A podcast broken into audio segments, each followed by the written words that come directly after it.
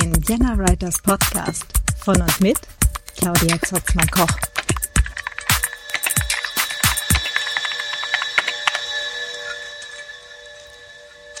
Willkommen zum Vienna Writers Podcast. Happy Nanovrimo! ja, es ist wieder soweit. Äh, November ist da. Oh mein Gott. es ist ganz schön geflogen dieses Jahr. Es ist echt unglaublich. Ähm, ja, wie sieht's aus? Habt ihr alle schon eure National Novel Writing Month äh, Projekte am Start? Schon fleißig am Schreiben? ähm, falls ja, warum genau hört ihr hier gerade zu? Ja, das böse Prokrastinieren. Da gibt's übrigens auch eine Folge dazu äh, mit der Christina Behran. Ähm, da sitzen wir leider im Kaffeehaus, beziehungsweise äh, das im Kaffeehaus sitzen wir gar nicht das grobe Problem, aber ähm, die Geburtstagsfeier am Nebentisch macht das Zuhören leider ähm, ein bisschen zu einer Herausforderung. Aber irgendwas ist ja immer. Also für den Fall, dass ihr noch weiter prokrastinieren möchtet, es gäbe da passendes Material dazu. ähm, ja, und heute habe ich für euch eine Folge aufgenommen, zusammen mit dem Signor Rolando vom Podcast Büchergefahr. Wir haben uns am Buchmesse Donnerstag getroffen. Ähm, ja, wir sitzen äh, bei der Aufnahme nicht in der Messehalle, sondern quasi vor der Messehalle auf so einem praktischen Sofa, Sofa wo man so ähm, auf die Messerhalle so durch so eine Glasscheibe runterschauen kann. Ähm, sehr idyllisch. Leider, wie wir später drauf kamen, neben einem Lüftungsrohr, aber irgendwas ist ja immer. ja, ähm, ich glaube, es funktioniert aber ganz gut mit dem Zuhören. Wir haben uns da äh, sehr nett unterhalten und äh, ich partizipiere jetzt hier gerade sehr davon, dass der Signor Rolando sich die Arbeit gemacht hat äh, mit dem ganzen Schneiden und äh, Kapitelmarken setzen. Ganz herzlichen Dank dafür. Ja, und ähm, ich hoffe, ihr habt jetzt auch gleich Spaß an unserem Gespräch und an den Themen, die wir da so hatten. Also von äh, KI, äh, die äh, ja, also in Anführungsstrichen KI, muss man ja doch auch dazu sagen, ähm, die Texte analysiert über äh, Hörbuchproduktionen und ähm, alles, was eben so auch mit äh, gesprochener Sprache noch so passieren kann, bis hin zu Audio First Texten. Ja, habt ganz viel Spaß mit diesem Gespräch. Frankfurter Buchmesse 2019, haha, ganz große Klasse. Und Qualifiction hat ähm, den Kirschbuch Kirschbaum? Kirschbuch, den Kirschbuchverlag. Ja, genau, Kirschbuchverlag. Äh, vorgestellt, den ersten, Sie nennen das ja KI-Verlag, irgendwie weltweit. Stimmt insofern gar nicht. Es stimmt weil es ist ein ganz normaler Verlag. Die verlegen also Bücher, die einfach eingereicht werden, die irgendwie auf irgendeine Art auch lektoriert werden, die ganz normal verarbeitet werden und ganz normal auch veröffentlicht werden. Und der KI-Teil des Ganzen liegt halt darin, dass sie sagen, bevor irgendjemand den Text manuell liest und reinguckt, lassen Sie eine Software, die Sie clever, clevererweise im Hause haben, einfach drüber gucken und sagen, welcher von denen, es waren 246 angereichten Texten, welchen von denen können wir uns überhaupt weiter angucken. Und ich finde das, ohne, na doch, ich nehme das jetzt einfach mal vorweg, ja, äh, per se gar nicht mal gleich so verwerflich, um zu sagen, okay, ich lese nicht 246, die ich nicht schaffe, innerhalb von drei Wochen zu lesen, ähm, sondern ich sage, von denen nehme ich irgendwie, weiß ich nicht, selbst 10 Prozent wären ja 25 ähm, und, und gucke mir die genauer an und lasse mir irgendwie von irgendjemandem, in dem Fall nach Software sagen, welche 90 Prozent vielleicht sich auch gar nicht lohnen, da reinzugucken. Ja, das, ist, also, das ist per se schon mal ein ganz lohnenswerter Ansatz. Aber viel spannender finde ich ja die Frage, du hast gesagt, du hast mindestens vier, vielleicht sogar fünf Punkte, von denen du sagen würdest, ah, ich glaube, ich hätte Berührungsängste und finde das gar keine gute Idee. Berührungsängste ist jetzt tatsächlich gar nicht das richtige Wort. Also ich hab, äh, es war jetzt auch gerade, wir haben ja die, die vier äh, Gewinnerinnen also genau, ein, genau, genau. Ein, auch ein ganz, ganz, nee, aber ganz faszinierend. Es waren ausschließlich Frauen. Sie haben leider nicht gesagt bei dem Einreichen von den 246, wie viel da männlich, weiblich waren. Da haben sie überhaupt keinerlei, nichts. überhaupt nichts zu gesagt, auch keine Altersverteilung, kein nichts. Aber so viel Zeit weiß auch nicht. Aber auf der Shortlist, also die vier Kandidaten, die sie in die engere Wahl gezogen haben, waren ausschließlich Damen. Das ist korrekt. Genau. Und von, die durften ja jetzt gerade auch noch was dazu sagen. Und die eine äh, meinte dann ja, äh, sie fand das eigentlich, äh, also die eine ist Übersetzerin und hat eben aus dem Übersetzerkontext eben äh, schon viel mit KI zu tun. Also wir kennen das ja eh alle so ne, von Google Translate über DeepL und äh, was noch alles so gibt. Auf jeden Fall war das ganz, ganz interessant, was sie dann halt auch meinte, dass es eigentlich gerade eher angespornt hat, eben einzureichen. Ja, so aus Sportlichem Ehrgeiz. Ja, genau. Oder ja. halt auch einfach aus, aus Interesse. Mhm. Ja, ja, genau. Ja, Neugier. Ich glaube, das war ein genau. großer Faktor. Ja. Und ähm, ach Gott, wie hat sie es denn ausgedrückt? Die, die, äh, die Jüngere, die diesen Jugend-Mystery-Thriller hatte. Wie, wie, sagte sie denn das gerade eben?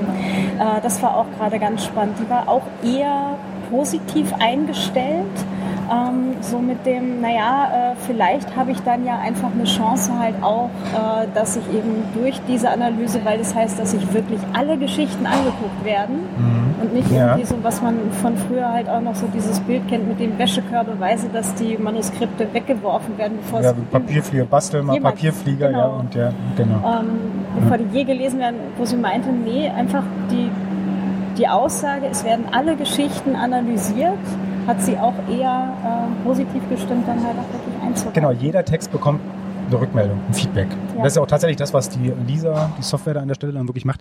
Ist, die gibt zu jedem stellt sie eben genau diese Kriterien, die analysiert werden, zusammen und, und da gibt es die Standardauswertungen, die dann entsprechend erstellt werden das kostet auch nichts extra. Und dann kann man die den Leuten dann auch quasi dann zurückgeben. Und das ist richtig, das war ein Versprechen im Vorfeld, dass, dass die mhm.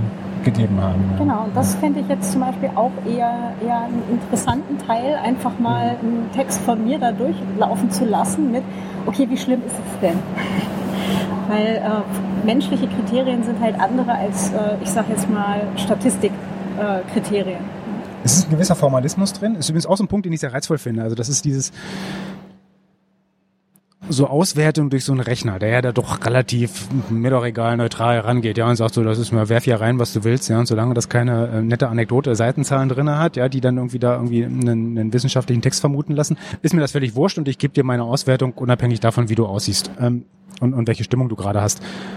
Und das hat schon ein bisschen den Charme zu sagen, okay, ich, ich werde auf eine gewisse Art und Weise, also anhand gewisser Kriterien formal korrekt, und das erlaubt es mir dann, inhaltlich freier zu werden. Also ich muss mir eben nicht mehr Sorgen darüber machen. Das finde ich schon auch ein bisschen den Reiz an der ganzen Thematik eigentlich, dass, dass das eine oder andere Handwerkliche, und da machen wir uns mal nichts vor, Schreiben ist irre viel Handwerk. Ja? Das ist, und manch einer mag das ja im ehemaligen Land der Dichter und Denker nicht zugeben. Aber zum einen sind wir das Land ja gar nicht mehr und zum anderen ist es tatsächlich so. Also es gibt gewisse handwerkliche Fähigkeiten, die man einfach haben sollte und auch die man dem Text dann mehr oder weniger auch ansehen kann. Und erst wenn ich die beherrsche und souverän beherrsche, dann kann ich auch sagen, okay, und jetzt kann ich auf der Basis inhaltlich sehr viel freier mich bewegen und sehr viel stärker auch ausdrücken und, und, sehr viel mehr erreichen, ohne dass dann der Leser sagt so, ja, ja, schön gewesen, wenn du wenigstens irgendwie das mit dem Schreiben vorher irgendwann mal geübt hättest, ja, dann würde ich dir noch gerne folgen, aber so tut's mir leid, ich kann das nicht ertragen, also geh weg. Ja, und, und davon wird man freier und das ist dann, das ist dann ganz schön und dieses, diese Rückmeldung bekommt jeder, ja. Der, der John Truby sagt das doch immer so schön mit uh, use the process to its full uh, potential and then build your creativity on top. Genau. Ja. Genau. Also das genau. ist schon ganz viel Handwerk, ganz viel Übung und dann kann man sich darauf dann halt auch echt austoben. Ja. Genau. Und das, und ich finde, an der Stelle kriegen wir jetzt irgendwie deutlich mehr Hilfe, als wir das vor, vor gar nicht als lange Zeit noch hatten. Als dann irgendjemand da saß und sagte, naja, äh, jemand mit dem Vornamen, ähm, ähm, da irgendwie braucht man ja, brauche ich gar nicht reingucken, das kann nichts werden, ja. Also irgendwie, das ist, die haben noch nie irgendwie was Sinnvolles eingereicht, das wird auch bei diesem nicht klappen und schon hat man wieder ein Manuskript weniger auf dem Schreibtisch. Das ist so als, als klassischer Lektor ist man da auch erstmal dankbar, ja. Das ist ja für jeden, der eine Stapel kleiner macht. Und ja, das ist hier nicht so, genau. Und dann kann man natürlich immer noch gucken, was man dann später dann daraus macht. Also wir, wir wissen jetzt sehr viele Sachen nicht, ja, auch über diese 246 Kandidaten. Also wir wissen jetzt nicht, was hatten jetzt diese vier unterschieden von den anderen? Wie war denn der Abstand? Wie war denn die Verteilung? Äh, vor allem welche gar nicht so lohnenswerten Perlen waren dann dabei, ja, und wie haben die ausgesehen? Das wären alles nochmal ganz spannende Ergebnisse, die würde ich auch nicht publizieren. Aber interessant wäre es. Ja. ja, das auf jeden Fall. Vor allem halt auch, äh, nachdem es ja nun wirklich auffällig ist, dass es vier Gewinnerinnen sind letztlich. Ja, das ist faszinierend. Also es ist schon, schon, schon interessant. Also wo da dann der Unterschied dann letztendlich auch, auch im Zweifelsfall auch der statistische Unterschied ist zwischen dem, was jetzt die Frauen eingereicht haben und das, ja. was männliche Teilnehmer eingereicht haben. Wenn wir schon sagen, irgendwie, da guckt irgendwie der reine Automatismus nur auf nur, ja, also, also primär auf Form. Faktoren könnte man ja jetzt meinen, dass die Damen ihr Handwerk wohl besser beherrschen und die Herren hoffentlich auf irgendeiner anderen Ebene ähm, brillieren, aber eben nicht auf der, die erstmal zu nehmen ist. Also nicht die Hürde schaffen, genommen zu kriegen, die man auf jeden Fall erstmal braucht, sondern irgendwo anders sich austoben, aber eben den formale Korrektheit eben nicht haben und damit leider verlieren. Ja. Ähm, Wäre spannend. Aber das, das ist so, das ist sowas, da könnte man noch mal ein bisschen drauf gucken. Und ich meine, der Verlag ist jetzt da. Da kann man jetzt einfach mal schauen, was draus wird und ob da einfach auch noch mal vielleicht irgendwie der ein oder andere Mann veröffentlicht wird. Und dann kann man ja auch dann gucken, was das entsprechend heißt. Das ist aber ganz interessant, weil ich weiß ja gar nicht, wie sonst so die Statistiken aussehen in Verlagen. Also momentan ist es ja, man hört das immer wieder generell angeblich schwer geworden, als, wie formuliere ich das jetzt geschickt, ohne überall anzuecken, wo man anecken kann, aber als nicht gut aussehende junge Dame überhaupt noch veröffentlichen zu können. Ne? Also das ist, wenn man dann als ein äh, schon nicht Dame, sondern als Herr kommt, dann heißt es irgendwie so, naja, die, Chancen sind schon mal ganz rapide gesunken, ja, und dann und die Frauen, die irgendwie entsprechend dann ganz groß rauskommen können, die sollten doch mal bitte auf dem Cover auch noch eine gute Figur machen. Also da frage ich mich auch so ein bisschen, wir sind weit gekommen. Ja, ob in die richtige Richtung müssen wir nochmal schauen. Also das, das wird sich dann über die Zeit dann zeigen, aber wir sind definitiv weg von dem, dass wir sagen können, wir wären irgendwie das Land der Dichter und Denker. Und das waren früher halt ganz andere Personen, die waren tatsächlich ausnahmslos auch männlich, ja. Und ich würde das jetzt gar nicht mal daran aufziehen, aber es ist erstaunlich zu sehen, wie momentan sich da der Trend entwickelt. Und vielleicht hilft es, von der persönlichen Bewertung wegzukommen, ein Stück weit, um da wieder irgendwie das Maß in den, in den Griff zu kriegen und zu sagen, lass uns mal auf die Texte gucken und nicht das drumherum. Ja, das wäre das wär schon schön. Das wäre super, ja, da bin ich ganz bei dir. Ähm, was du fragtest nach den, äh, nach den Kritikpunkten oder ja. nach den, nach den äh, Berührungsängsten, ja, die sind ja gerade spannend. Ja. Ähm, das fängt bei mir eigentlich erst so den Schritt nach, hinter der KI an eigentlich. Das heißt, dass, dass ein, ein Text durch eine Software analysiert wird, das finde ich eigentlich noch total interessant, ja, weil du halt eben eine statistische Auswertung kriegst eben über bestimmte Stilmerkmale und so weiter oder Worthäufigkeiten etc. Ähm, die Frage ist, was passiert hinterher mit den Daten? Ja, oder was passiert hinterher mit den Texten? Schieben Sie den ganzen Krempel direkt irgendwie in die Dropbox oder äh, in irgendeinen Google Drive etc. und kommen halt die entsprechenden Sachen, die dabei rauskommen, so ähm, an ganz anderer Stelle in Anführungsstrichen in Umlauf, wo sie eigentlich nicht hingehören. Du meinst jetzt die, nehmen wir mal einen konkreten Fall, wir haben jetzt 200, knapp 250 eingereichte Texte, die irgendwie dann durchanalysiert werden, die also eigentlich erstmal genauso eingereicht sind wie auch normale Manuskripte in einem anderen Verlag. Du meinst, wie die Rückläufer für die entsprechend behandelt werden oder wie nee, die Handhabung? tatsächlich die, die Analyse des Textes an sich.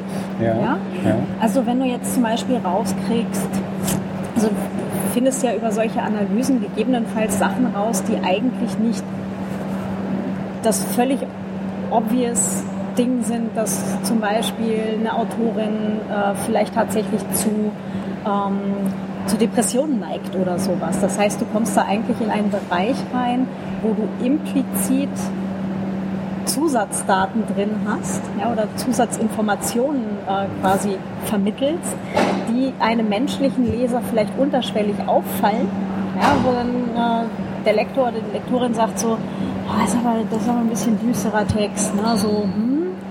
ähm, jetzt kommt es halt darauf an, was werden noch gegebenenfalls für andere Daten oder Datensätze von sonst wo äh, da noch dazu kombiniert. Ja? Äh, wenn jetzt zum Beispiel ähm, besonders düstere Texte etc. pp. Und die Person veröffentlicht zwar eigentlich vielleicht unter einem Pseudonym, wird jetzt aber bei der Einreichung mit dem Real Name natürlich angelegt. Ja? Und diese Daten kommen jetzt wie auch immer irgendwie in die Welt. Ja? Sei es durch einen schlecht gesicherten Server oder über einen Google Drive oder sonst wo. Google hat ohnehin dann noch äh, weitere Zusatzdaten zu, der, zu einer Person mit dem gleichen Namen und dem gleichen Geburtsdatum und äh, rechnet jetzt halt noch dazu, okay, äh, die Person hat ein Gmail-Konto und äh, kriegt Rechnungen von einem Psychologen, von einem, keine Ahnung, ähm, Therapeuten, von Physiotherapeuten und so weiter und kann dann halt äh, das dann irgendwie weiter kombinieren, diese Informationen und bekommt halt ein, ein sehr aussagekräftiges Persönlichkeitsprofil, auch wenn eben die Autorin oder der Autor das so nicht intendiert hat. Der Verlag ziemlich sicher auch nicht, ja. Aber ähm, ja, es gibt halt einen Grund, warum manche Leute eben unter Pseudonym veröffentlichen, ja. Oder wenn es halt irgendwie ganz juicy Erotik ist, die natürlich beim Verlag eben unter einem Real Name eingereicht wird, weil du brauchst halt eine Postadresse etc. pp. Ja, und halt auch für die Verlags äh, Vertragsunterzeichnung. Ja. Und dann steht da drin, okay, ist Pseudonym X. Ja. Das ist dann halt schon, schon eher Zusatzinfo dahinter. Ist aber erstmal eine generische Fragestellung, die quasi jeden Verlag betrifft.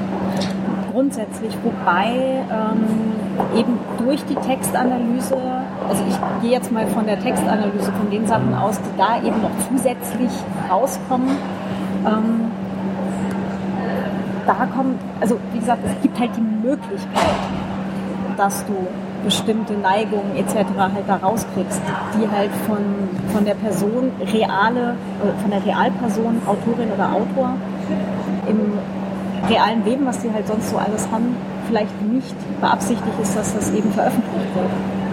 Ja, also deswegen ver äh, veröffentlicht Susi Müller eben unter Amanda Colonia eben die, die äh, Juicy Erotik-Sachen ne? oder keine Ahnung. Also ich sehe ich seh den ganz großen Unterschied zu klassischen, zum Beispiel Verlagen auch eigentlich jetzt nicht so direkt, weil eigentlich würde ich sagen, die müssen das genauso die gleichen Sorgfaltspflichten walten lassen und erfüllen, wie das alle anderen auch tun. Und, und, und das, das Pseudonym-Dilemma, wenn es denn eins wäre, ja, das hat man auch sonst. Ähm, die Auswertung selber, das ist noch ein spannender Seitenaspekt. Ja, ob die Auswertung selber jetzt irgendwo da an der Stelle einen Datenpool aufmacht, ist erstmal ein Gedankengang, ja, müsste man eruieren, ob da was dran ist. Ähm, die Firma tritt aber schon, ich meine, die ist in äh, Hamburg registriert, ja, tritt also schon unter ganz normalen deutschen Gesetzmäßigkeiten auf und sollte natürlich hoffentlich irgendwie ihre Rechenkapazitäten entsprechend abgesichert haben und vernünftig verwalten. Aber nee, der Punkt ist auf jeden Fall da. Und ich meine, aber es ist grundsätzlich, wie sorgfältig arbeiten Firmen und welches Selbstverständnis habe ich. Man muss irgendwie aufpassen, ob man, nur wenn man sich im technisch möglichen modernen Umfeld bewegt, ob man alles ob man alle Aspekte eben dessen auch wirklich irgendwie gut im Griff hat. Und da gehört eine saubere Datenabsicherung immer mit dazu. Oder dass ich meine Server im Griff habe, hoffentlich. Ja. Aber ich habe mal, ich habe mal volles Vertrauen, dass sie das, dass sie das tun. Aber äh, ohne das natürlich irgendwie in irgendeiner Art und Weise selbst geprüft zu haben. Also das ist schon ein völlig valider, valider Punkt. Würde mich mal glatt interessieren, wie das in so manch einem Kleinverlag der mit seinen Excel-Listen irgendwie seine Autoren da verwaltet, irgendwie läuft. Ich glaube, wahrscheinlich will ich es doch lieber nicht wissen. Also da geht bestimmt eine Menge. Also das ist irgendwie eine Menge, von der ich denke, dass sie auch noch ein bisschen Reifezeit braucht, bis sie so sauber ist, wie sie eigentlich sein könnte. Also was ganz viele, also nur um, um das vielleicht abzuschließen, aber was ganz viele halt auch einfach nicht bedenken, ist, dass äh, es ein, einen sehr großen Unterschied gibt zwischen, es ist der Stempel drauf, DSGVO-konform, und es ist tatsächlich datensparsam. Ja? Also DSGVO-konform ja. heißt ja nur, dass eben ausgewiesen ist, was mit den Daten gemacht wird. genau, ich halt treibe mein Schindluder, aber ich habe dir ja gesagt, dass ich Schindluder treibe, genau. so alles grün. Ja, ja, ja klar. Genau also das, das, ist, das ist schon, schon großer, großer Deswegen Problem. haben halt auch Microsoft und Google und so weiter, die haben halt alle eben schön den Stempel. Ja? Ähm, aber was tatsächlich eben irgendwo hinten drin mit den Daten passiert, ist eben vollkommen unklar. Also da steht dann zwar, ja, wir geben die Daten an Dritte weiter, aber A, wer sind diese Dritten? B, welche Daten davon, wofür? Ne? Also was wird dann bei denen wieder damit gemacht? Werden die da weiter zusammengeführt mit weiteren Daten, die sie von sonst wo haben?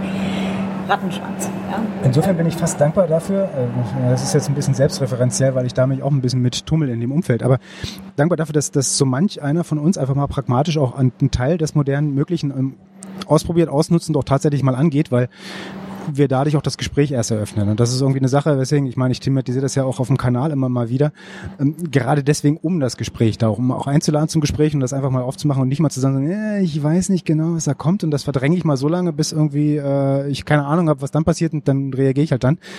Sondern einfach lieber rechtzeitig drüber reden und dann zeigen sich auch die einen oder anderen Baustellen schon und dann kann ich auch gucken, wie ich die entsprechend adressiere. Und das ist, das ist einer der wenigen positiven Aspekte, die ich dieser DSGVO abgewinne, die ich ansonsten irgendwie weitestmöglich versuche zu, zu ignorieren. Aber aber eben als Einladung zu sehen, zu sagen, du, hier ist irgendwas, das, das kümmert dich inhaltlich wahrscheinlich gar nicht, ja, das ist irgendwie nichts, das, was, womit du dich eigentlich beschäftigst, aber ist eine Rahmenbedingung, die ist erstmal da, mit der musst du dich auseinandersetzen und guck doch mal, was das eben heißt für das, was du tust, ja, und das ist irgendwie sowas wie, so ganz banal mit, äh, nicht alles, was technisch möglich ist, muss ich auch immer als sinnvoll betrachten und, und, und auswerten, wo ich auch sage, so, ja, also, wie gesagt, der eine oder andere, der freut sich daran, wenn er seine, weiß ich nicht, Webserver-Statistiken anguckt und, und, und den Spaß will ich keinem nehmen, aber die Frage ist mal so ein bisschen, so what? Ja, also was, was passiert, was, was, außer dass man sich darüber freut, dass dann irgendwelche, weiß ich nicht, Kurven nach oben gehen, bringt das eigentlich irgendwas? Und ist das irgendwas, was einen auch im Leben wirklich voranbringt und auch tatsächlich interessiert? Und ich sage mir immer, wenn ich meine persönliche Befriedigung daraus ziehe, dass irgendwelche Auswertungskurven von Webserver, Logdateien ähm, nach oben gehen,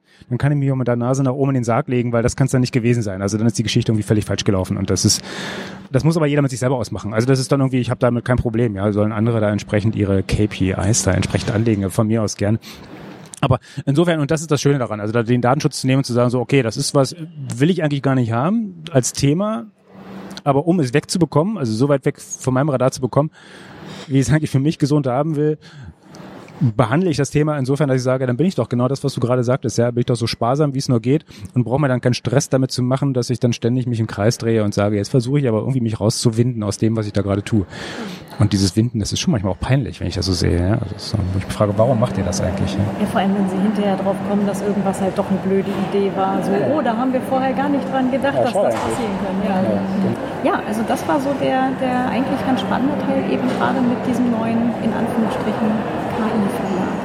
Ja, genau. Also ein netter, Aspekt. Und wie gesagt, also dass, dass sie jetzt, ähm, dass die äh, Kollegen von Qualifiction an der Stelle jetzt einen Verlag gegründet haben und zu sagen, sie bieten nicht nur ihre Dienstleistungen als solche nach draußen zum Markt an, sondern das könnte man ja eigentlich auch selber entsprechend passend nutzen und dann mal gucken, was man daraus machen kann. Ich finde es gut, weil man einfach irgendwie damit auch das Gespräch eröffnet und sagt irgendwie, na komm, wir laden einfach mal ein, A, irgendwie sich mit dem Verlag auseinanderzusetzen, B, darüber zu reden und C, zu gucken, ist das nicht auch eine valide Möglichkeit, um nicht nur Lektoren zu unterstützen, sondern auch zu sagen, ich nehme das noch einen Schritt weiter und äh, benutze es wirklich als äh, sehr relevantes Auswahlkriterium fürs Veröffentlichen in einem gewissen organisatorischen Kontext.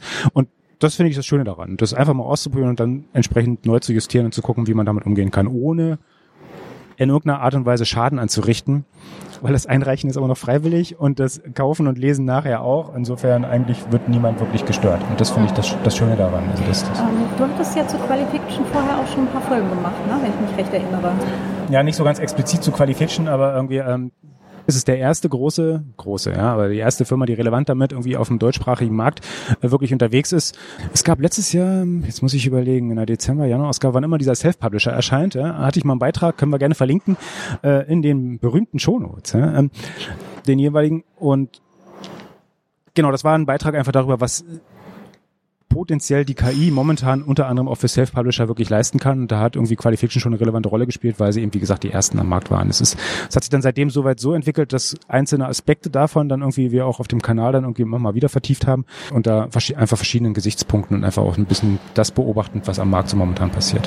Da gibt es eine Handvoll Links zu den jeweiligen Folgen mal in den Ja, ja, und wir haben auch ein hauseigenes Tool, das irgendwie an der äh, einen oder anderen Stelle auch mittlerweile irgendwie verstärkt, also noch ein geschlossener Beta, ja, aber dann in, in zukünftig dann irgendwie auch öffentlich verfügbar verfügbar, in unterschiedlichem Maße dann auch Autoren direkt im Schreibprozess unterstützt mit Hilfe von ah, ich habe das jetzt mal neu als Unterscheidung eingeführt von passiver KI, ja, welche mal passive und aktive KI unterscheide. Also das ist, weil viel, wie meinte mal äh, ein Freund von mir so schön, oder das krassierte auch als, na, Meme wäre zu hoch gegriffen, aber als schönes, schönes Bild herum. KI steht auf PowerPoint-Folien drauf. Was dann technisch unten drunter passiert, das sind ganz andere Sachen. Und das ist zum Beispiel auf sehr viel langweilige Statistik und das ist das, was ich mit passiv meine. Und das sind dann halt ähm, Möglichkeiten des maschinellen Lernens, die dann zu irgendwie anderen Erkenntnissen führen. Das wäre dann eher was Aktives. Ja. Ähm, aber ähm, das ist ein breites Feld. Ähm, Interessen, Interessenten sind gerne eingeladen, irgendwie vergangene und auch zukünftige Folgen der Büchergefahr entsprechend zu hören, weil das Thema ist da definitiv noch nicht zu Ende betrachtet, sondern wird weiter eins bleiben. Genau, aber so ein Themenschwenk, ähm, du machst ja du machst ja richtig viel momentan mit oder hast jetzt gerade, das ist eigentlich ganz schön, du hast ja gerade was abgeschlossen. Und zwar eine Hörbuchproduktion für dein eigenes Werk, das früher mal in einem Verlag hätte beinahe vielleicht eventuell veröffentlicht werden können, hat dann aber nicht geklappt, weil der Verlag dann auf einmal irgendwie nicht mehr da war, wenn ich das richtig mitbekommen Fast. habe. Oder also es war ein interessantes Setup und aus dem aber dann, ohne auf die Historie eigentlich so viel eingehen zu wollen, aber ähm, sich ergeben hat, dass die Rechte dann letztendlich wieder bei dir sind, du das selbst nochmal neu überarbeitet und irgendwie entsprechend verfeinert hast und dann rausgebracht hast und nebenbei das nicht nur als wie heißt eigentlich die Kombination aus Print und E-Book? Also nicht nur in geschriebener Form äh, veröffentlicht hast, sondern auch als gleich selbst produziertes Hörbuch gleichzeitig mit rausgebracht hast. Also ganz kurz, die ersten, also es sind drei Bände. Die ersten zwei waren schon bei einem Verlag draußen, der letztes Jahr geschlossen wurde. Der dritte Band ist nicht mehr rausgekommen. Den habe ich jetzt selber komplett lektorieren lassen. Genau, so rum war es. Und ähm, die ersten beiden waren ja schon einmal lektoriert, die habe ich aber trotzdem selber nochmal überarbeitet. Und jetzt dann alle drei sind zeitgleich am 1. Oktober rausgekommen jetzt wieder. Und genau, das, äh, für den ersten gibt es äh, schon das Hörbuch. Die, ersten, die anderen zwei müssen wir einsprechen. Und das war sehr aufregend, ja. Du machst das jetzt irgendwie auch, ne?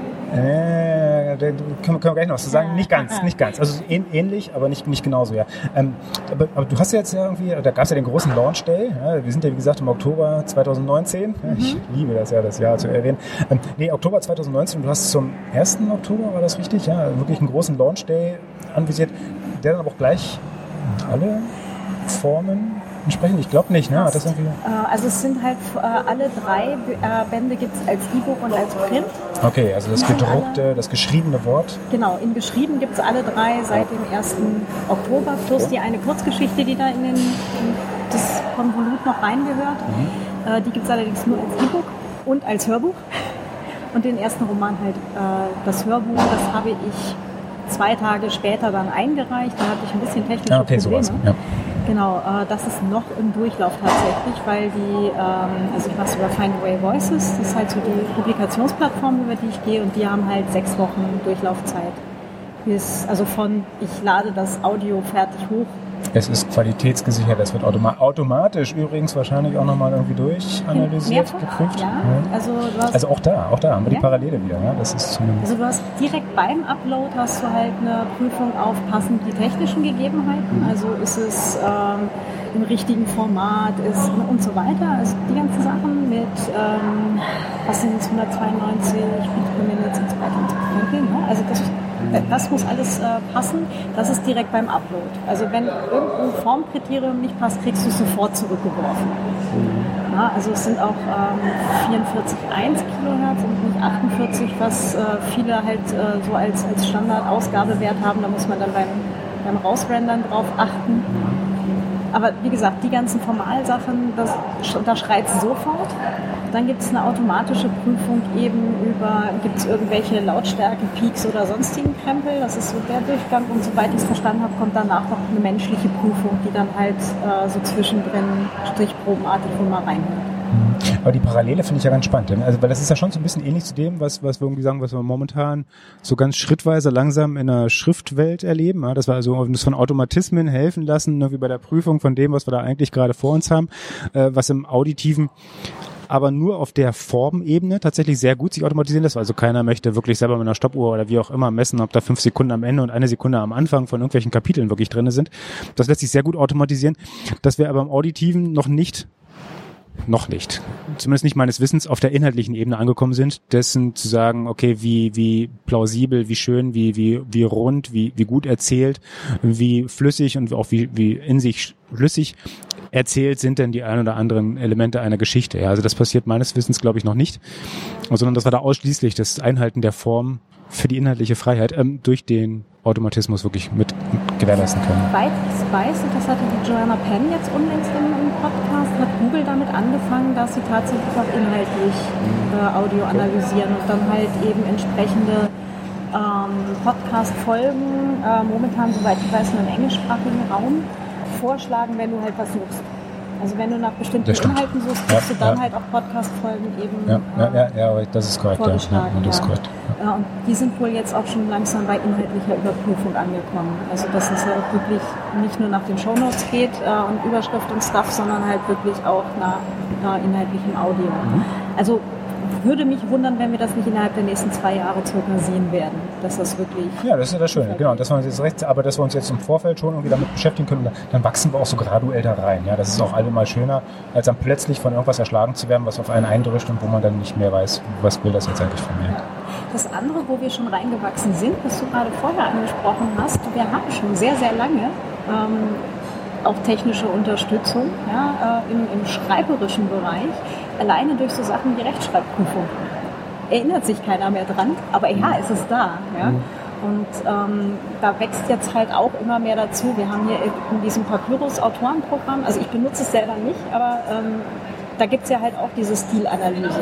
Da hast du ja auch eine, eine letztendlich KI, also ein Algorithmus, der über das Ding drüber läuft und dir halt sagt, Stil ist so oder so. Mhm. Also das Prinzip ist jetzt so gesehen halt auch nicht wirklich. Äh, nee, das ist richtig, aber auch da gibt es wieder die, die, die Unterschiede liegen im Detail. Ne? Also ja, das, das eine eben zu gucken, habe ich eine Analyse des bestehenden Textes, ja, und was sagt mir diese auch und, und wie wirkt die sich entsprechend aus? Und ähm, untersuche ich da eben einzelne, auf welcher Ebene auch, also einzelne Passagen und, und ich mache so Stilanalysen dann gerne mal auf Satzebene und wie sind die entsprechend dann aufgebaut. Gucke ich auf den gesamten Text, ja, das ist dann irgendwie diese Sentimentanalysen, die dann irgendwie oder, oder vor allem Sentimentverläufe mir dann anzugucken und wie Spannungskurven entsprechend dann auch ähm, ausgewählt werden.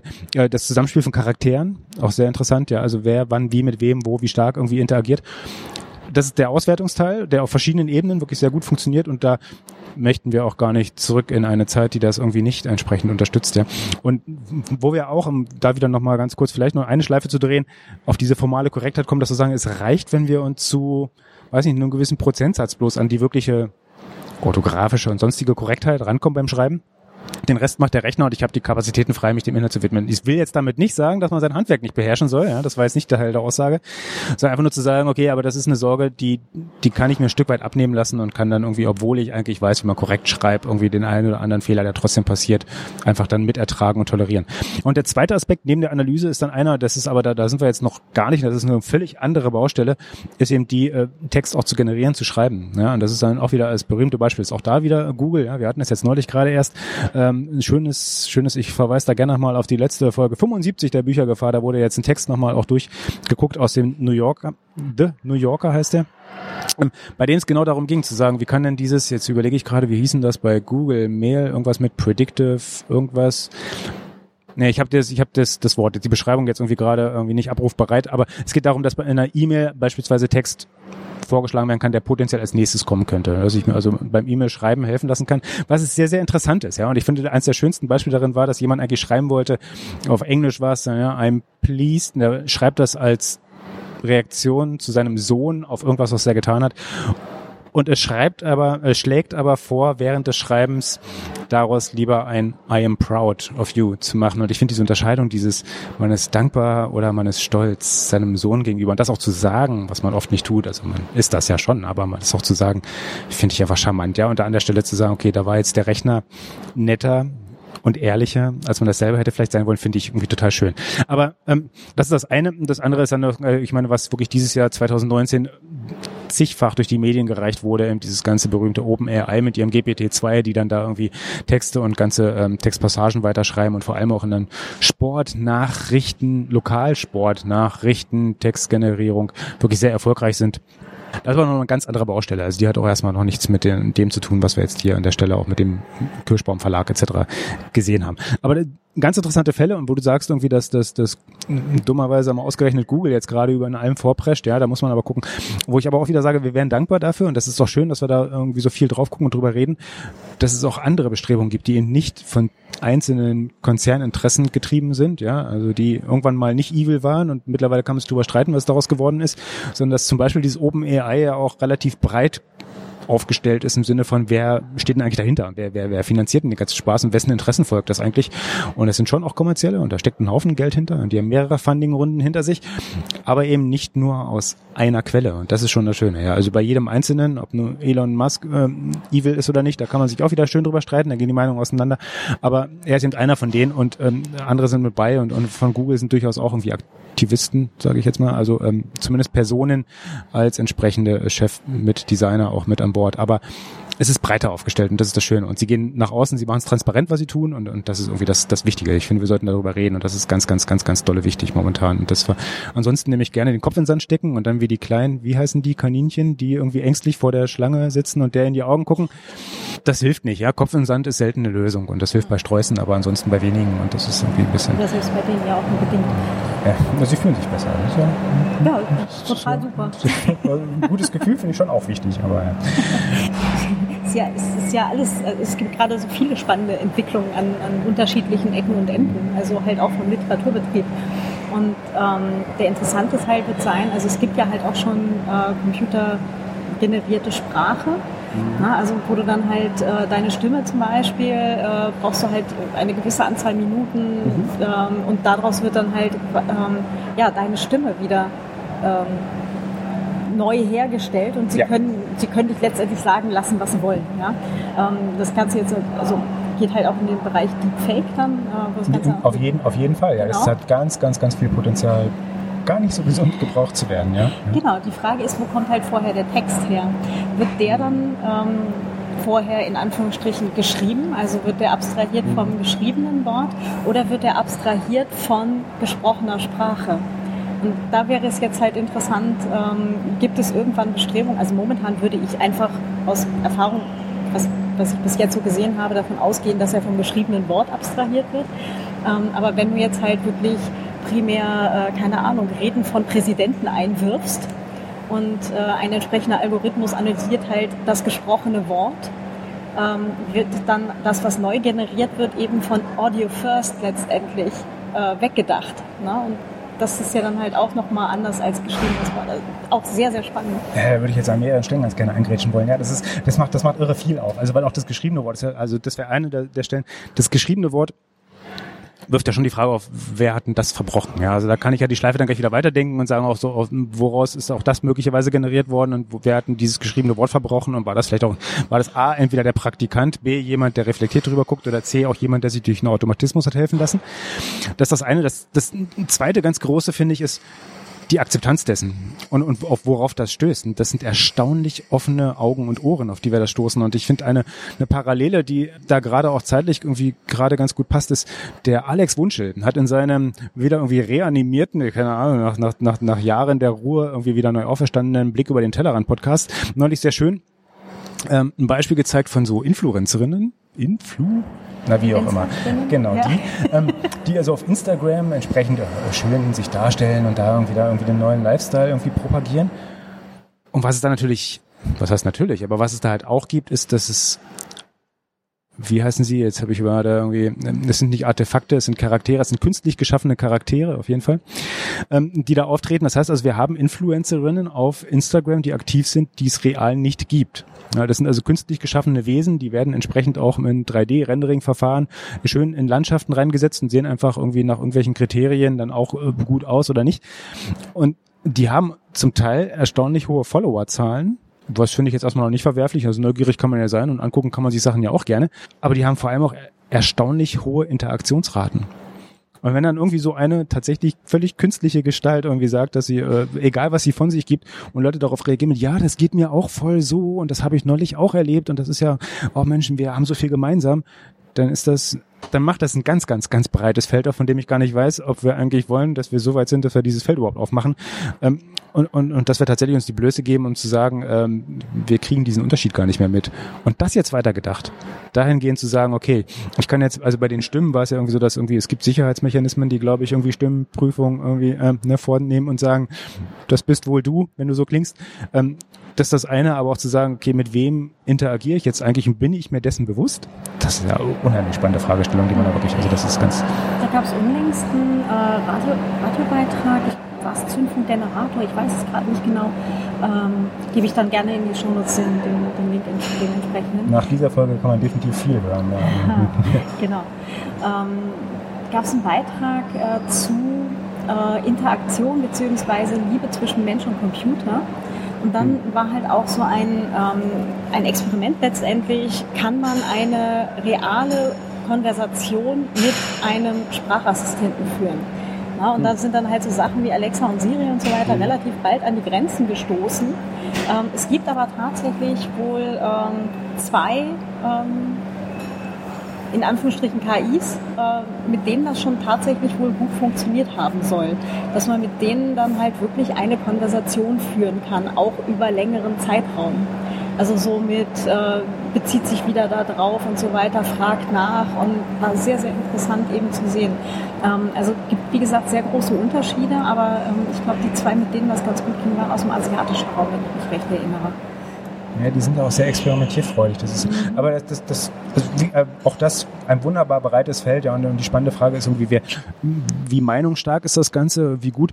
Andererseits irgendwie, wie gut reflektiert kann denn vielleicht so ein Automatismus in so einem Gespräch wirklich funktionieren? Weil ich meine, wir können uns alle mal selber beobachten, wie gut hören wir zu, wenn wir reden. Ja? Und Dale Carnegie war das, glaube ich. Ja, vor 100, wann hat der damals seine ganzen Bücher geschrieben? Ähm, das ist glaube ich 100 Jahre her, und hat er gesagt, wie man wirklich gut Freunde gewinnt. Und einer der Tipps war irgendwie in Gesprächen einfach sehr gut zuzuhören und die praktischen Beispiele. Ich meine, wir kennen ja alle irgendwie die amerikanischen Sachbuchautoren, die mit plakativen Beispielen einen Punkt, den man auf zwei Seiten gebracht hat, dann auf weitere 400 auszudehnen.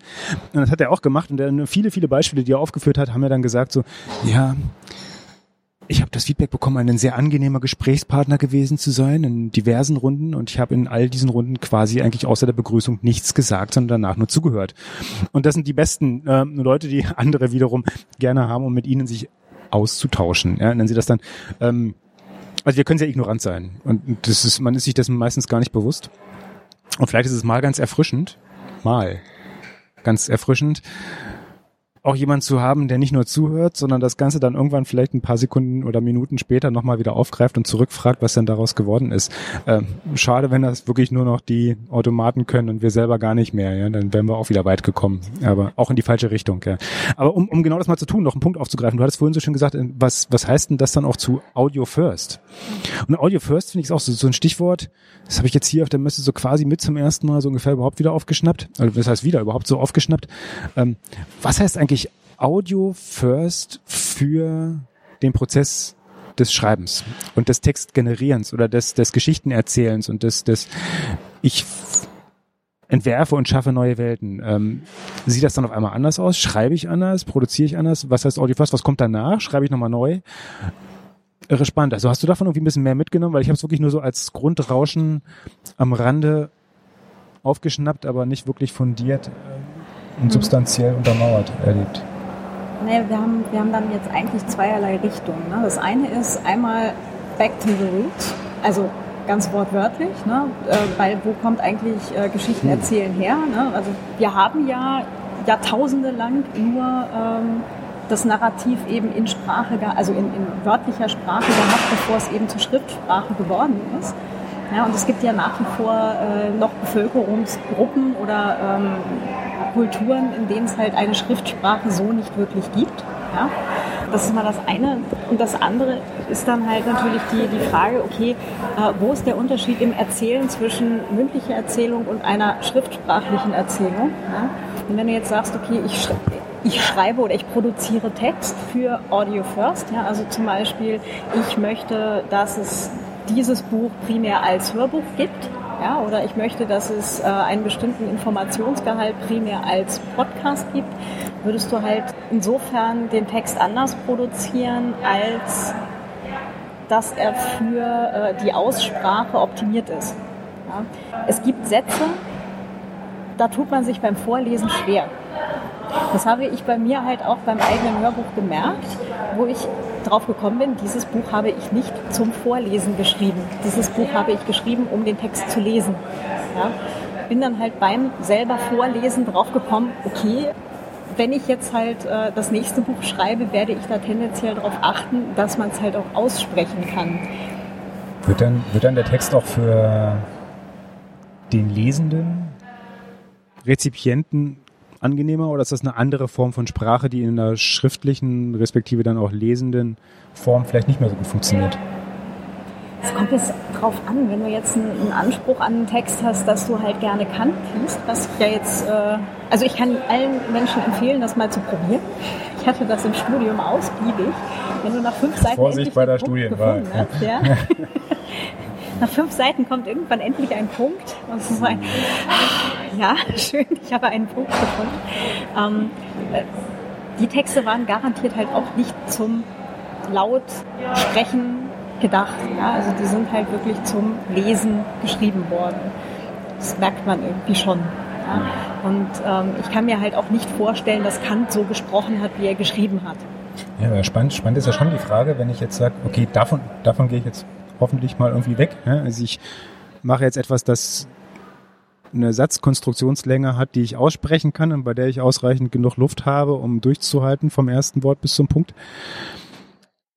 Und dadurch ändert sich die Form des Textes potenziell. Also ich komme von irgendwelchen Schlangen, meandernden Monstern, die sich über mehrere Absätze respektive Seiten sogar irgendwie erstrecken hin zu handhabbaren Sätzen, die dann irgendwie auch eine leichtere, sage ich jetzt mal so, Ermangelung eines vernünftigen Wortes, Texten führen.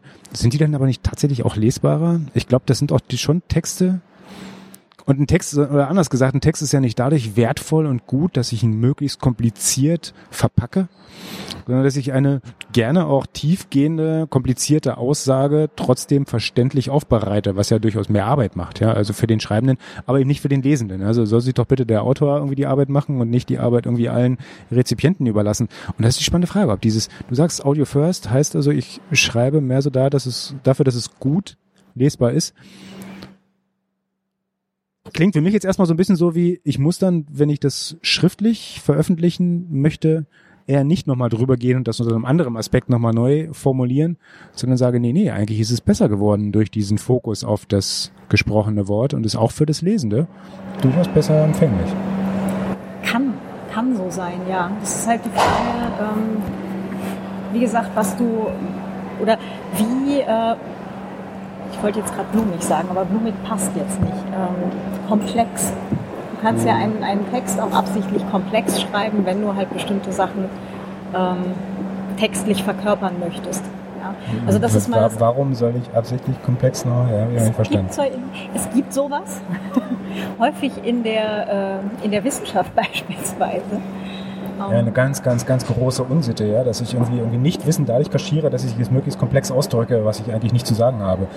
Ähm, das, das ist ja, das ist noch ein weiterer Punkt. Aber du hast gerade Wissenschaftstexte, finde ich persönlich immer ähm, mühsam lesbar, weil äh, je mehr äh, komplizierte Fachwörter drin vorkommen, äh, desto mehr klingt er halt nach Wissenschaftstext ne? und desto eher wird er eben vom Kollegium anerkannt oder so. Ja, der, das ist halt auch so schwierig. Aber, ja, schade, ähm, auch Vorsicht bei der Wahl des Kollegiums. Aber, ja, ja, aber das stimmt schon, der, der genau, Nominalstil, der da vorherrscht, der ist schon schwierig, schwierig, schwierig. Also. Zurück zum, ja. zur, zum Ding. Wahrscheinlich ja. Also ich würde jetzt für, für weite Teile aller Texte sagen, dass die, dass die eher einfacher werden oder halt auch einfacher zu rezipieren für Lesende auch, äh, wenn man sie für Sprache first schreibt. Wobei wir natürlich halt auch im Reden sehr meandern können. Also das werden jetzt die Zuhörerinnen und Zuhörer wahrscheinlich bestätigen. Nein, nein, nein, wir sind hier sehr fokussiert, also in allem, was wir tun. Alles andere ja. ist täuscht. Nee, aber ähm, also es ist dann halt so ein Mittelding zwischen meanderndem Schrifttext und meanderndem Sprachtext hast du dann halt einen geschriebenen Kurztext, der aber auch mhm. leicht vorgelesen werden kann. Mhm. Was ich einen interessanten Nebenaspekt an der Stelle finde, ohne jetzt wegzumeandern, ist, du hast sehr schön gesagt, irgendwie eigentlich kommen wir ja daher, dass wir Geschichten erzählt haben. Ja, also klassischer auf dem Markt stehender Geschichtenerzähler und dann durch, und ich will jetzt gar nicht irgendwie das Fass der, wie viel haben die Gebrüder Grimm wirklich ähm, letztendlich äh, selber erfasst, äh, egal, andere Baustelle. Aber die Frage ist ein bisschen, was ist eigentlich langlebiger? das klassisch geschrieben, klassisch, das, das, das, was heute klassisch ist, also das modern klassisch geschriebene versus das, das gesprochene Wort, die ähm, erzählte Geschichte. Gibt es da irgendwie potenziell einen Unterschied, dass wir sagen, wir, wir schreiben eigentlich eher für einen überschaubaren Horizont und das, was wir irgendwie als Geschichten erzählen, das ist dann soweit fundamentaler drin in dem, was wir selber auch aufnehmen, dass es potenziell auch länger dauert? Oder anders gefragt, ja, wenn wir den, das Shelf Life des Textes. Ist das vielleicht für Hörbücher ein längeres? Also ist der Longtail, ist der größer, ist der länger als der für Geschrift? Wir wissen es noch nicht, aber... aber ich glaube, da haben wir keine Langzeitforschung zu. Nee, Forschung nicht. Aber nee, aber ähm, du hast ja bei geschriebenem Text den, den, den Aspekt, dass wenn der einmal so geschrieben ist, ja, dann, dann wird der auch genauso tradiert außer halt äh, irgendwelche Abschriftfehler im Mittelalter in irgendwelchen schummrigen Skriptorien. Ja? So äh, mit dem Kamel und dem Nadelöhr und so weiter, was halt eigentlich äh, ein, ein Schiffstau war und äh, ein Nadelöhr. Also das, äh, da, da, passieren halt eigentlich nicht viele Dinge an so einem Text. Ja? Also geschriebener Text steht. Wenn du halt eine, eine Erzählung hast, ähm, dann verändert sich diese Erzählung eben auch durch Generationen. Ja, also so die, die Geschichten, die meine Oma mir noch erzählt hat von ihren Eltern oder ihren Großeltern und so weiter. Ne? Ähm, was jetzt tatsächlich eben denen damals tatsächlich äh, passiert ist oder wie die, wie die reale Situation tatsächlich war, kann ich heute nicht mehr wissen. Ich weiß nur, was mir davon erzählt ist äh, oder wurde. Und jetzt, wenn ich die Geschichten jetzt nochmal weiter erzähle, habe ich wahrscheinlich äh, in den Jahren, die dazwischen liegen, seit ich sie gehört habe und ich erzähle sie weiter, ähm, irgendwas im Kopf wieder verdreht. Das heißt, äh, Geschichten, die wir nur erzählen, also nicht schriftlich irgendwo äh, niedergeschrieben haben, ähm, tendieren, denke ich, eher dazu, sich zu ändern und halt auch anzupassen an gesellschaftliche ähm, Konstellationen, Kriterien, die wir eben dann oder die sich eben auch ändern durch die, durch die Zeit ne? oder halt auch politische Situationen. Also Dinge, die halt früher, ähm, selbst wenn sie vom Wortlaut sehr ähnlich heute immer noch erzählen würden, wie, wie sie damals waren, hätten heute einfach dadurch, dass wir Sprache anders verwenden als damals, einen etwas anderen Konnex. Ja? Und wir würden sie halt wahrscheinlich in einen anderen Kontext setzen dadurch. Das ist dann, das ist so ein, so ein Ding von nicht niedergeschriebene Geschichten, nur Erzählungen sind, glaube ich, lebendiger. Das, das wird ja wieder 30 Millionen andere weiter vorgefragen. Das ist ganz, ganz, ganz super spannend. Aber, aber eine, eine davon ist ja, Sprache entwickelt sich ne, über die Zeit. Die ändert sich ganz, ganz rabiat. Und wir sehen das ja, dass irgendwie auch in den letzten Jahren zum Beispiel vermehrt Diskussionen aufkamen darüber, ob nicht Neuauflagen so mancher Klassiker nicht einfach blind genauso weiter erscheinen können oder genauso übersetzt werden können, wie es in der Historie der Fall war. Also ich meine, die Neger-Diskussion bei Astrid Lindgren ist eine, eine sehr, sehr, sehr beliebt geführte, ja.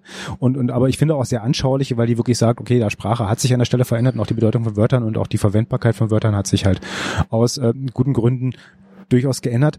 Was wir jetzt erlebt haben, ist, dass das oder was wir erleben, ist, Bücher erscheinen in Auflagen. Ja, und, und Auflagen können sich unterscheiden und entwickeln sich. Ich habe es jetzt selber, das kann jetzt aus gesunder Ignoranz kommen oder einfach nur tatsächlich, weil es noch nicht passiert ist, so verschiedene Auflagen, die sich auch inhaltlich unterscheiden von Hörbüchern, gibt es dann noch eher selten. Äh, und das gesprochene Wort ändert sich aber auch über die Zeit. Also kommen wir dahin, gerade wenn wir sehen, dass wir jetzt irgendwie einen relativ großen Audio Boom, weiß ich nicht, aber Trend hin dazu, dass wir auch wieder mehr gesprochenes Wort auf die Ohren bekommen. Kommen wir dahin, dass wir auch da möglicherweise mit Auflagen arbeiten und irgendwie auch die Produzenten vor ganz neue Herausforderungen stellen, weil ja gerne mal Sprecher für Zeiten gebucht werden oder was auch immer. Ähm, so dass ich gar nicht eine, eine einfache Revision, Revision machen kann. Ja, Im geschriebenen Text kann ich sagen, ich tausche jetzt mal ein Wort gegen anderes aus. Im gesprochenen wird das schwieriger. Also definitiv. Das, ich glaube, das ist ein spannendes Feld, das wir momentan auch noch gar nicht so abschließend beurteilen können. Aber das, das finde ich nochmal sehr, sehr, sehr interessant. Ja, also können wir in zehn Jahren ein Hörbuch, das wir momentan problemlos uns auf die Ohren geben, das immer noch tun?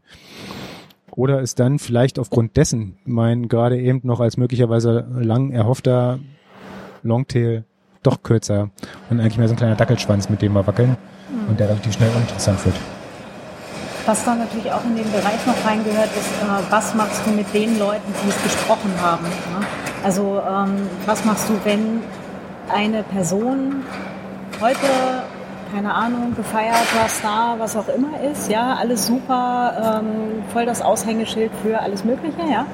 Und die Person fällt dann aufgrund von politischer Änderung, persönlichem Konflikt, whatever, irgendwie in Misskredit. Du hast jetzt aber irgendwie die Hälfte deiner Audio Produktion eben mit der Person gemacht, machst du dann Neuauflagen mit äh, irgendeinem anderen Sprecher, der dann entweder gar nicht irgendwo groß in der Öffentlichkeit in Erscheinung tritt oder eben mit einem neuen Star. Ja, also das ist ein, ja, das ist ein interessanter Punkt. Oder ein Problem, das vor allem dann auftritt, wenn ich versuche, durch die oder von der oder an der Prominenz von Sprechern zu partizipieren ja, und mir die gnadenlos zunutze zu machen, weil die ja irgendwie letztendlich dann auch auf äh, Gegenliebe entsprechend stößt. Ja, dumm nur, wenn die Liebe erloschen ist. Ja. Spricht ein bisschen, ja, das spricht auf jeden Fall ein bisschen dafür, dass Autoren doch gerne irgendwie ihre Texte selber einlesen. Du hast es jetzt sehr schön gemacht. Irgendwie selbst deine Texte eingelesen, entsprechend dann auch produziert und bringst die jetzt gerade als Hörbuch raus kann ja auch nicht jeder. Ja, also das ist ja auch, also auch so ein Drama an sich, dass ja erstaunlich viele Leute, die erstaunlich gut schreiben, respektabel schlecht lesen, geschweige denn vorlesen können und schon gar nicht ihre eigenen Texte. Und man, ich finde es erschütternd, ja, auch sehr, sehr schade und dramatisch. Man sollte ja meinen, ganz naiv, dass jemand, der einen Text verfasst, am ehesten auch die Klangfarben und, und die Stimmung dieses Textes einschätzen und bewerten kann, weil die ja dann irgendwo auch mitgeholfen haben, den Text zu verfassen, aber das Ganze nicht rüberbringt sei das auf einer Bühne oder auch beim Einsprechen dann irgendwie dann selber nachher. Äh, ganz, ganz, interessant, ganz interessantes Feld. großen Unterschied macht im Übrigen. Also das Saying, das, äh, den, den Text einzusprechen, ähm, ist jetzt vor allem, wenn man sagt, okay, ich mache jetzt nicht nur eine Kurzgeschichte, die in einer halben Stunde durch ist, sondern ich lese jetzt wirklich da sechseinhalb Stunden Hörbuch ein. Es ist körperlich anstrengend. Also wirklich so mit äh, nicht nur halt aufrecht sitzen und in diesen Text äh, in Anführungsstrichen reingehen. Also du hast einmal die geistige Anstrengung, dass du halt wirklich über mehrere Stunden eben mitdenkst. Ja? Und die körperliche Anstrengung, wirklich die Stimme, die, die Spannung, Körperspannung halten und so weiter. Also das ist nicht viel anders, als wirklich auf einer Bühne zu stehen und da mehrere Stunden am Stück Performance zu liefern und dass das vielleicht nicht alle Kolleginnen und Kollegen gleichermaßen gut können oder auch nur das Interesse daran haben, es zu lernen, ähm, kann ich jetzt schon in gewissem Rahmen halt auch nachvollziehen. Auch wenn es in ihrem Kopf wahrscheinlich beim Schreiben und auch beim, beim Wiederlesen des Textes ähm, die, die in Anführungsstrichen besten Bilder wahrscheinlich gibt zu diesem Text, ist halt die Frage, wie gut die dann halt auch nach da draußen kommen. Ja, und da glaube ich, dass ich halt zwischen den ersten Sachen, die ich gemacht habe, mal vor ein paar Monaten und jetzt mittlerweile dem ersten ganzen Roman, habe ich da, glaube ich, schon, schon ein bisschen, also hoffe ich auch ein bisschen, dass man es auch, auch hört, aber ich, das Gefühl habe ich da schon ein bisschen Entwicklung halt auch durchgemacht. Und da bin ich schon ganz gespannt, wie es wird, wenn ich den zweiten und den dritten irgendwann habe und dann was auch immer danach kommt. Ja. Das ist ein sehr interessanter Aspekt, dass die Art der Performance eine ganz andere ist und dass man naturgemäß irgendwie zum Beispiel sich irgendwie im Schriftlichen vielleicht besser ausdrücken kann, als einfach zu sagen, äh, vor Publikum schon mal gleich überhaupt gar nicht und vor einem Mikro weiß ich nicht so genau, aber das gesprochene, verbale, das ist möglicherweise was, was einem ja gar nicht liegt. Also das ist durchaus, das ist schon sehr valider Einwand, ja. Und das ist wahrscheinlich auch sehr stark die Erklärung dafür, dass manch einer sagt, komm, lass mich mal schreiben und lesen kann gerne jemand anders. Das, das, das stimmt. Den Punkt gebe ich zu. Das ist auch ein ganz, also jetzt quasi als Ergänzung zu eben gerade, ähm, es ist eine ganz andere Sache zwischen, wir podcasten jetzt hier einfach, von mir aus auch vier Stunden. Ja? Nee, Oder, machen wir nicht, keine Angst. aber ähm, also zwischen mehrere Stunden podcasten und einfach sich nett unterhalten oder auch abends bei einem Bier mit irgendwem, ja, also ganz andere, ganz andere Geschichte als vier Stunden Performance liefern. Es ist tatsächlich, tatsächlich relevante Arbeit, das stimmt. Das, das würde mich auch glatt noch mal ein bisschen dran äh, interessieren. So aus deiner jetzt noch sehr jungen Erfahrung, äh, wo wir ja gerade im Frisch irgendwie, irgendwie auch die Produktion abgeschlossen des Aufwandes. Du hast gesagt, es ist anstrengend, auf jeden Fall so ein Hörbuch einzusprechen und sich dem Text irgendwie in der Form zu widmen und auch eine möglichst konstante Performance äh, hinzulegen und nicht einfach das so dahin zu schnoddern, sondern zu sagen, nee, mit gleichbleibender, konstanter Qualität lese ich diesen Text ein.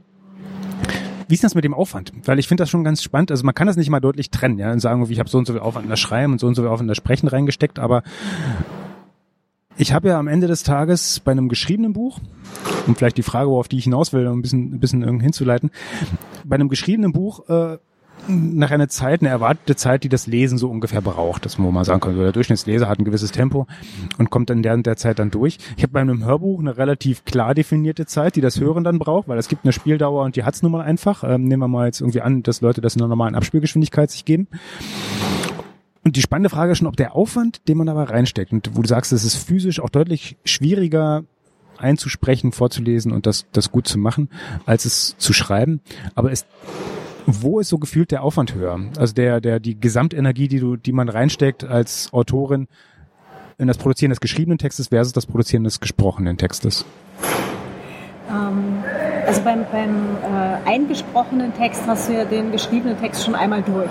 Ja, also da, der ist ja dann schon fertig. Also der ist ja dann auch schon lektoriert und so weiter und du würdest ja nicht drauf kommen, ein noch nicht lektoriertes äh, Stück Text irgendwie einzusprechen. Ja, das, ist ja, ja so. das macht den Vergleich ein bisschen unfair, das stimmt. Genau. Ja. Also das Schreiben dauert nach wie vor deutlich länger. Also tatsächlich. Ähm, wobei ich halt noch nicht mit Dictation äh, größere Erfahrungen habe. Das, ja, das, ist, glaub, das ist, glaube ich, noch eine ganz andere Baustelle, die genau. aber auch, glaube ich, weniger als mit dem Aufwand bezüglich genau, des, des Vorlesens zu tun hat, weil das ja, ja genau andersrum Argument. Aber eine ganz andere Baustelle. Ja. Also Einlesen sind, waren jetzt bei mir grobe Richtung, äh, ja, so doppelte bis dreifache Zeit vom fertigen Audio. Einlesen? Also einsprechen. Also ich habe ja den. Also die Frage zielt ab auf, auf, auf, auf Sprechen ist ja nur die Hälfte des, der, der, der, der Produktion für, für so ein. Hörbuch. Genau, ich war jetzt nur bei, bei der Teil mit, ich rede in dieses Mikro. Okay, gut, danke. Genau, und dann kommt noch der, der, der Teil, mit dem ähm, ich bearbeite den ganzen Kram, so dass es hinterher nach einem sinnvollen Ganzen klingt. Ja, also somit, es ist ordentlich geschnitten. Äh, es gibt ähm, die von der Hörbuchplattform halt verlangten äh, stille Zeiten am Anfang und Ende vom Kapitel und so weiter, dass das, dass das ganze Ding einmal äh, ja formal ordentlich ist. Und dann kannst du ja dann noch äh, hinterher drüber gehen mit Equalizer, Kompressor und so weiter und so fort. Und kannst halt hinterher noch ähm, die nicht die Audioqualität, die sollte ja dann schon zu dem Zeitpunkt total passen, ja, sondern dann kannst du eben noch äh, machen, dass die Stimme noch mal ein bisschen besser klingt. Ja. Und halt so, so kleinere Feinheiten ähm, kannst du dann halt noch begradigen, in Anführungsstrichen, so wenn draußen irgendwie ganz, ganz leise ein Auto fährt, kriegst du halt irgendwo noch mit so einem Gate raus, aber eben auch nicht mit, also irgendwo ist da dann halt auch einfach eine Grenze. Ja, da ist ja erstaunlich viel Arbeit hinten dran, die, ja. sieht, die sieht und hört man nicht unbedingt danach. Also, genau, also ja. da, da hört man, also wenn du das Ding halt hinterher hörst, dann freust du dich, dass du halt ein gut klingendes Audiobook hast, ja, also hoffentlich. Ähm, das war aber noch ganz viel Arbeit ist zwischen, ich lese mein Buch vor, oder, ne, also ich performe mein Buch und jemand lädt sich das fertige Ding eben bei Audible oder sonst einer anderen Plattform eben runter, äh, Bookbeat oder was es noch so alles gibt. Ähm, da ist durchaus noch viel Arbeit zwischen und das waren auch noch mal locker Aufprobe Richtung dreifache, doppelte bis dreifache Zeit vom fertigen Album. Das beruhigt mich jetzt tatsächlich so ein bisschen. Ne? Also ich hatte nämlich tatsächlich selber für mich ein schlechtes Gewissen, aber in Summe sagst du, du hast so einen Faktor zum Final zur final produzierten Minute oder Anzahl der Minuten, also dem, was man dann wirklich dann hören kann, im Vergleich zum, zum Produktionsaufwand dafür, also einsprechen und nachbearbeiten, da liegt irgendwie so ein Faktor grob fünf und drüber. Ja. Okay, das beruhigt mich ein bisschen, weil ich habe und, und tatsächlich den Kreis nochmal zu schließen, weil wir haben ja vorhin so ganz, ganz latent ein bisschen aufgemacht, aber nicht wirklich geschlossen gehabt. Ähm, ich produziere auch gerade ein Hörbuch. Das ist korrekt. Es, ist nur, es geht ja nicht um einen von mir geschriebenen Text. Das so. ist ein Fremdtext. Ja, ja, ja, ja, ganz, ganz, ganz spannend. Und zwar ist es ein Sachbuch noch dazu, mhm. ein, ein, Ratgeber. Äh, zu viel will ich dazu jetzt noch gar nicht verraten, was das für einer ist. Das kommt früh genug. Und, und auch die Parallelen, die das dann entsprechend wiederum für andere Sachen auf diesem Kanal dann entsprechend ziehen kann, äh, kommen noch früh genug. Aber das Interessante ist, ich bin noch nicht, ich bin noch nicht fertig damit, aber ich habe jetzt mal reingeguckt. Ich habe gestern mal vor, ich bin also halb vorbereitet, ja, und habe jetzt festgestellt, wir haben jetzt, Moment, ich gucke mal gerade auf meine Notizen hier. Ich habe jetzt sieben Stunden und sieben Minuten, ja, an, an fertiger Spieldauer, die momentan durch auch geschnitten schon ist. Eingesprochen ist schon ein bisschen mehr, aber das zählt nicht. Und dafür liegt der Gesamtaufwand, wenn ich das, ich, ich träge das so ein bisschen, ich schreibe das mal so ein bisschen auf, das ist irgendwie so eine, so eine Krankheit, die ich habe. Und der liegt bei äh, interessanten 33 Stunden, 33 Minuten und leider 35 Sekunden, nicht 33. Ich weiß auch nicht, wo die Sekunden herkommen. Ich bin mir nicht bewusst, jemals Sekunden erfasst zu haben, aber egal, irgendwo wird es passiert sein. Und das ist, wenn man aber so ganz grob überschlägt, ist das so Faktor auch so viereinhalb oder, sogar noch ein bisschen schlechter, also, also drüber. Es ist schon eine ganz ähnliche Größenordnung und ich war zwischendurch erschrocken, wie viel Aufwand das ist. Ich hätte gedacht, das geht deutlich schneller durch, deutlich geschmeidiger. Andererseits aber auch überrascht, als ich das jetzt gestern erstmalig irgendwie ausgewertet habe, ähm, dass es doch überschaubar viel Aufwand noch ist, weil ich hätte gedacht, es wäre mehr, weil es zog sich gerade über mehrere Wochen hinweg hin, weil ich das ja keineswegs Vollzeit mache, sondern immer so ein bisschen nebenbei und ganz in Passung. Aber interessant, also das ist das, der Aufwand doch irgendwie wirklich so in der Größenordnung letztendlich auch bei anderen liegt. Das tröstet mich an der Stelle so ein bisschen.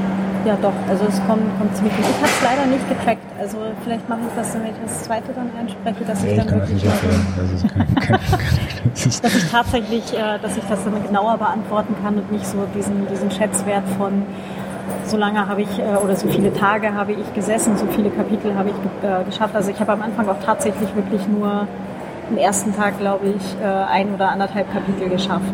Und dann am zweiten ging es dann auch nochmal so ungefähr, am dritten wurde es dann ein bisschen mehr. Also das war dann schon, schon so ein Ran, Ranarbeiten. Ja, ich habe mittlerweile einen großen Respekt vor denen, die wirklich sagen, dass sie den gesamten Tag im Studio stehen, um Texte einzulesen, weil ich sage, nach, nach einer gewissen Weile versagt bei mir schlicht die Stimme. Also dann ist der Stimmreizfaktor so hoch, dass dann, äh, man kann denen dann vielleicht irgendwie so ein wie meinte mal jemand, die Stimme hätte so einen Dark Noir äh, dann ist der aber irgendwann nicht mehr zu ertragen, weil dann kratzt es wirklich nur noch und das ist der also ich ich kann das dann nicht mehr hören.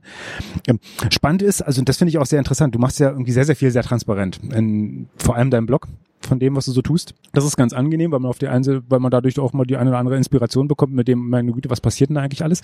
Ähm, ich hoffe mal sehr, dass du dann irgendwann auch ein bisschen was über die Ergebnisse des Ganzen zeigst. Also weil, weil das ist schon spannend zu sagen, okay, es ist schwer zu vergleichen, wo jetzt der Aufwand höher liegt, ob jetzt gehörtes oder geschriebenes, weil das Geschriebene momentan zumindest noch die Voraussetzung für das Gehörte ist und da auch mehr Aufwand drin steckt.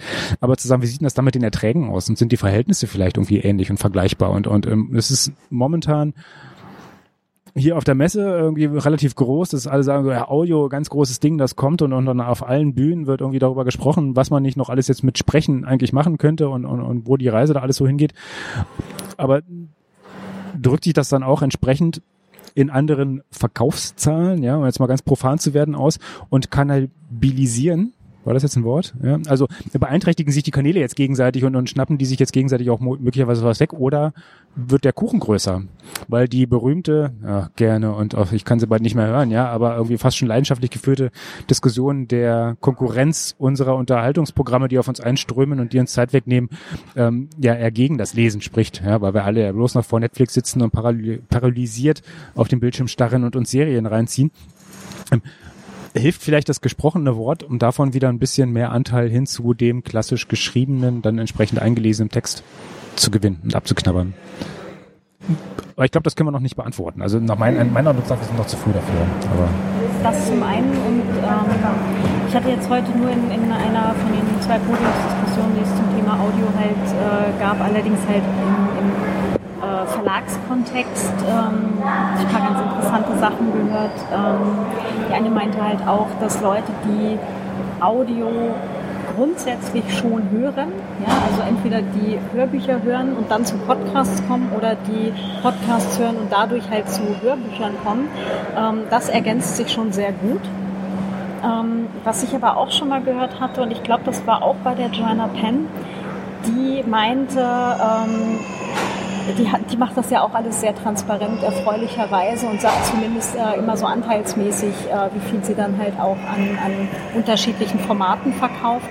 Ähm, die meinte, ich glaube, es war bei ihrem Podcast, ähm, dass äh, ganz häufig eben gerade durch solche Amazon-Deals, ja, und das ist wieder Amazon, ähm, wo du halt das Hörbuch sehr günstig kriegst, wenn du das E-Book kaufst, dass gerade E-Book und Hörbuch sich sehr ergänzen ist jetzt halt die Aussage eben für Plattform Amazon. Keine Ahnung, wie das dann bei Thalia oder sonst wo aussieht. Ja, also es gibt ja auch noch da muss man ja auch sagen, es gibt nicht nur Audible, es gibt auch äh, und, und, nicht nur KDP, es gibt auch noch Dinge außerhalb davon. Das ist ein bisschen wie Facebook. Ja, ja. Es gibt auch noch ein Inter Internet außerhalb von Facebook. Ja, ja also ist aber, aber der, der, der, Markt also außerhalb von Amazon ist deutlich größer, als er oftmals gerade in der Autorenwelt wahrgenommen wird. Also das ist ganz, so. ganz bei dir, genau.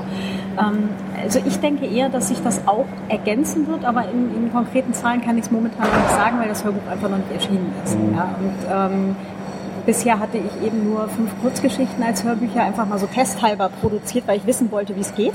Ja, und da habe ich jetzt halt äh, nur sehr geringe Verkäufe. Ich habe allerdings auch vier Jahre lang keine Bücher veröffentlicht. Ja, also jetzt gerade am 1. Oktober war so der erste große Launch wieder seit vier Jahren. Also da, da fehlt mir jetzt einfach auch die entsprechende Leser- und Hörerschaft, um daran eben anzuknüpfen, was ich vorher hatte. Ja, also das ist, ähm, das lag einfach an Leben und so. Das passiert. Aber ich hatte jetzt schon vor, das jetzt wieder weiter fortzuführen und ähm, werde dann auch gerne, gerne mal so, so grobe äh, Richtungen auf jeden Fall äh, darüber dann auch berichten.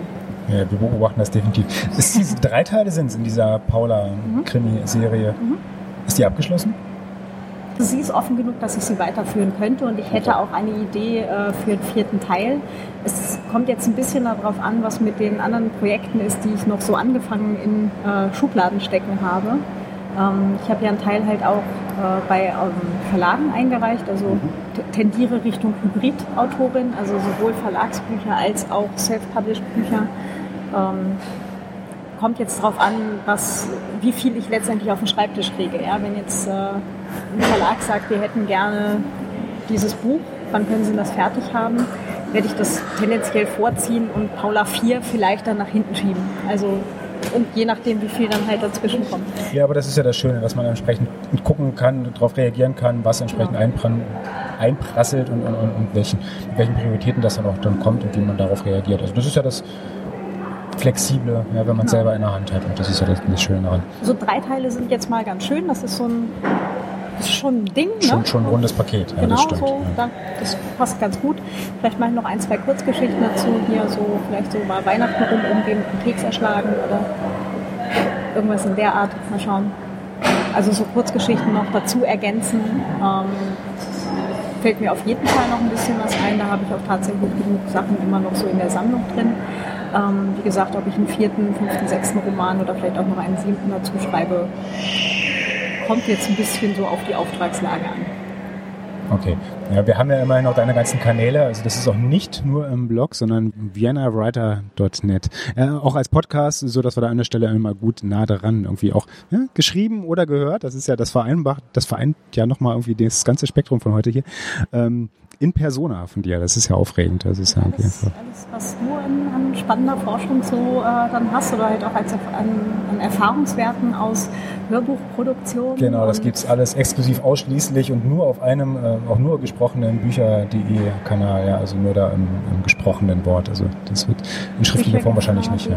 Das ist büchergefahr.de und das das UE äh, statt des Üs als äh, klassischer Umlaut, also so wie man das gewohnt ist aus den guten alten, äh, guten weiß ich nicht, alten auf jeden Fall ähm, Zeiten des Umlaute raus aus den Rechnern. Ja, dann würde ich mal sagen. Ja, vielen Dank, Claudia von ViennaWriter.net, um das nochmal ganz deutlich zu betonen. Danke, Claudia Zotzmer-Koch zu Besuch bei der Büchergefahr. Und Senior Rolando Senior zu Besuch Rolando. beim ViennaWriter.net äh, zu hören unter büchergefahr.de. Wunderbar. Haben wir jetzt genug Querreferenzen und all, all Varianten drin. Äh, bis zum nächsten Mal. Dankeschön. Danke dir. Ja, das war's dann auch schon wieder für heute. ganz herzlichen Dank nochmal an den Roland. Ähm, ganz herzlichen Dank natürlich für das Gespräch. Es hat riesig Spaß gemacht, vor allem äh, mit Podcasten mal äh, in Persona zu treffen. Es war super, super cool. Ähm, und das Gespräch war auch richtig nett, hat äh, mir sehr, sehr gefallen da. und äh, ja, genau. Und fürs äh, Schneiden und Kapitelmarken setzen, äh, ganz grandios. Super toll. Dankeschön. Ah, die Katze möchte raus. Ich glaube, das überlegt sie sich aber gleich, wenn sie feststellt, dass es draußen ganz schön kalt ist. Denn es ist auch hier November. Ah, genau. Also, äh, Schluss mit den Ausreden, wieder ran ans Schreiben. National Novel Writing Month lässt grüßen. Äh, nachdem ich jetzt seit gestern tatsächlich auch wieder auf die Plattform mich einloggen kann, hurra, habe ich auch so äh, meine Hoffnung, dass ich mein Buchprojekt dort halt auch äh, eintragen kann, den äh, Schreibfortschritt, ich wollte gerade Lesefortschritt sagen. Genau. Ähm, wer mag, ihr könnt mir da total gerne halt auch so eine äh, Buddy-Anfrage zukommen lassen. Ähm, ich bin dort vertreten unter Jinxproof, also J-I-N-X-X-P-R-O-O-F. Ja. Ähm, Falls ihr diesen Podcast und mich unterstützen möchtet, äh, alle Möglichkeiten dafür, zum Beispiel eine Steady-Seite oder auch LibraPay, gibt es unter äh, viennawriter.net slash spenden. Ja, und jetzt zurück ans Schreibgerät. Ganz viel Spaß bei allen euren Projekten und bis zum nächsten Mal. Eure Claudia. Ciao.